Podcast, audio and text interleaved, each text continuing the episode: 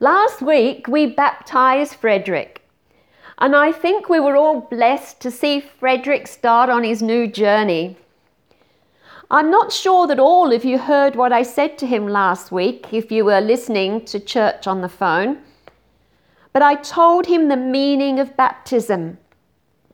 That when he went down into that water, it was a symbol of death to the old life. When he came up out of the water, it was a symbol of entering into the new life. But he wasn't just baptized into the water, he was baptized into Christ.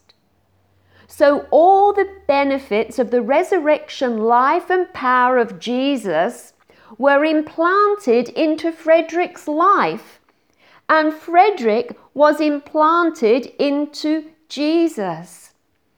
But this is not just a once off symbol it's not, not just get baptized, believe in Jesus, and wait until we get to heaven. No, this is a living reality that we should walk in every day. In fact, Paul went on in Romans 6 to say that we should walk in newness of life. So today I want us to look at Romans 8 1 to 17 to see more about how we walk in newness of life. Beginning at verse 1, Romans chapter 8, verse 1. There is therefore now no condemnation to those who are in Christ Jesus who do not walk according to the flesh, but according to the Spirit. Paul is speaking to those who are in Christ Jesus. And you are in Christ Jesus if you believe in Him, if you've been baptized into Him. You are now in Christ Jesus. Therefore, Paul says, there is no condemnation for you if you walk according to the Spirit. This is how we walk in newness of life. We walk according to the Spirit. Jesus has given us the Holy Spirit to teach us and help us, guide and empower us to walk. And here in Romans 8 1 to 17, Paul gives four ways for us to put this into practice. One, set your mind on the Spirit. Two, put to death the deeds of the body. Three, be led by the Spirit. Four, claim your inheritance. So, firstly, let us think about setting our mind on the Spirit.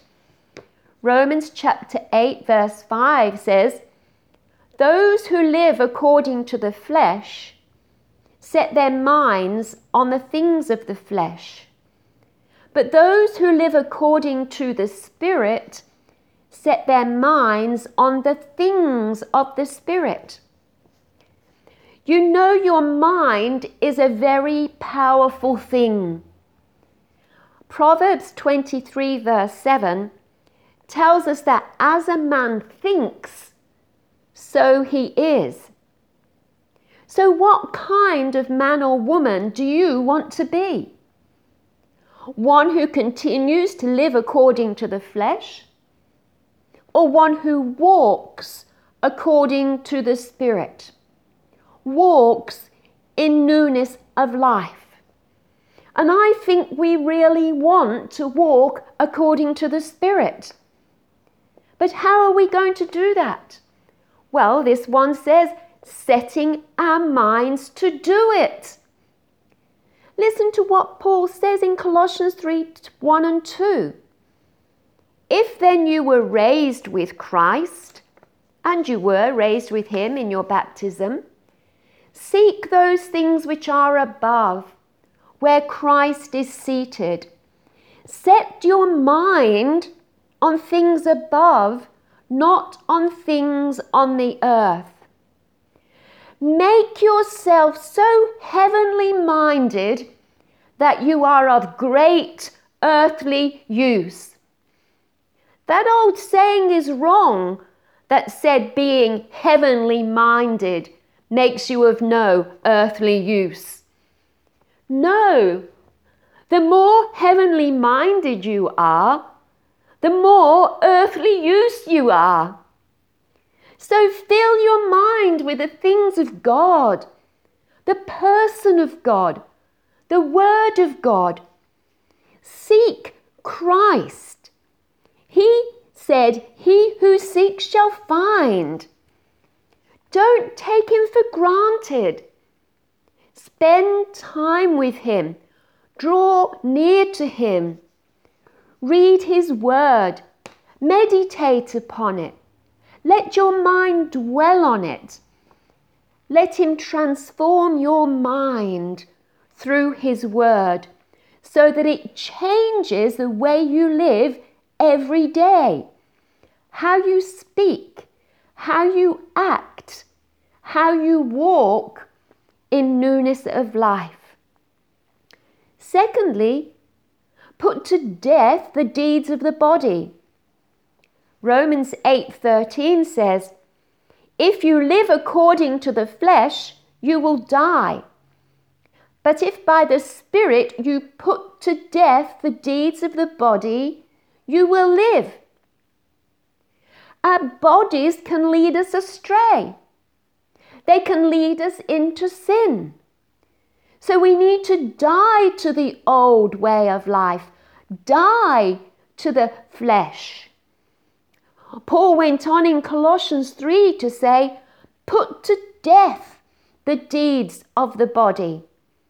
And he mentions many things that can so easily hinder our walk in the Spirit covetousness, anger, malice, blasphemy, bad language, lying.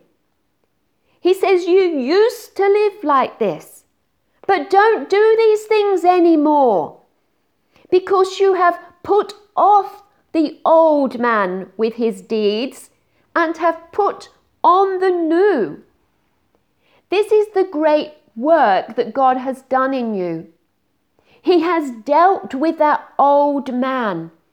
So put that off. He has made you a new man in Christ Jesus. So put on the new man who was created in true righteousness and holiness. This is how God wants us to walk in true holiness and righteousness, not in our own strength, but through the resurrection life and power of Jesus. He dwells in you, remember? Romans 8:11 The spirit of him who raised Jesus from the dead dwells in you. He who raised Christ from the dead will also give life to your mortal bodies through his spirit who dwells in you. This is how we walk in newness of life, putting to death the old, putting on the new through the indwelling power of the Holy Spirit. So, thirdly, let us be led by the Spirit. Romans 8:14 for as many as are led by the Spirit of God, these are the sons of God. The Holy Spirit is God's gift to you to lead you, to guide you, to teach you, to counsel you, so that you can walk in newness of life. You can't do it without Him, and He will not do it without you. He wants you to come as a living sacrifice, to offer yourself to Him to be led. It's no longer about going your way, doing your own thing. It's about going God's way, letting Him take you, lead you, use you as you surrender yourself to Him. And it's not just a once upon a time surrender, but a moment by moment submission to His Lordship. Not just calling Him Lord, but being willing to follow His lead. He isn't a bully. He doesn't push you around. He doesn't make you do what pleases him. No, he whispers in a still small voice. He calls you by name. He says, Come, follow me. I will lead you into paths of righteousness. I will lead you in the truth. I will lead you into holiness. I will lead you into fruitfulness. I will lead you in prayer. I will lead you in witnessing. We just need to be willing to be led. Because those who are led by the Spirit of God are the sons of God, and they have an inheritance. So, fourthly, claim your inheritance. Romans 8 16 and 17. The Spirit Himself bears witness with our spirit that we are children of God. And if children, then heirs, heirs of God and joint heirs with Christ. If we're going to walk in newness of life, we need all the help we can get. And God has provided all that we need we have an inheritance. All the riches of Christ are ours in Him. We are heirs together with Christ. All the promises of God are ours in Christ Jesus. But so often we don't see them or claim them. So we struggle to walk in newness of life. But God has prepared everything we need for a life of godliness. And He wants to reveal these things to us through the Spirit. 1 Corinthians chapter 2 verses 9 to 12. Eye has not seen, nor ear heard, nor have entered into the heart of man the things which God has prepared for those who love Him. But God has revealed them to us through His Spirit. For the Spirit searches all things, yes, the deep things of God. Now we have received not the Spirit of the world, but the Spirit who is from God that we might know the things that have been freely given to us by God. So let us ask God to open our eyes to see the things that He has for us, to open our hearts to expect them, and let us claim all that He has for us in Christ Jesus so that we can walk in newness of life setting our mind on the Spirit, putting to death the deeds of the body, being led by the Spirit, and claiming our inheritance in Him. Let us pray. Father God, we thank you that you have called us to walk in newness of life. And Lord, we confess that of ourselves we find that so difficult. But we pray that you would open our eyes that we might see what you have done for us and what you want to do in us so that we can live in a way that pleases you through that resurrection life and power of Jesus. We come to you this morning, Lord, and we open our hearts. We ask you to fill us with your Spirit.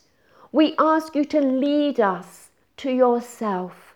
Lead us, Lord, in the ways of righteousness, that we might be a blessing to you and a blessing to those that we meet every day.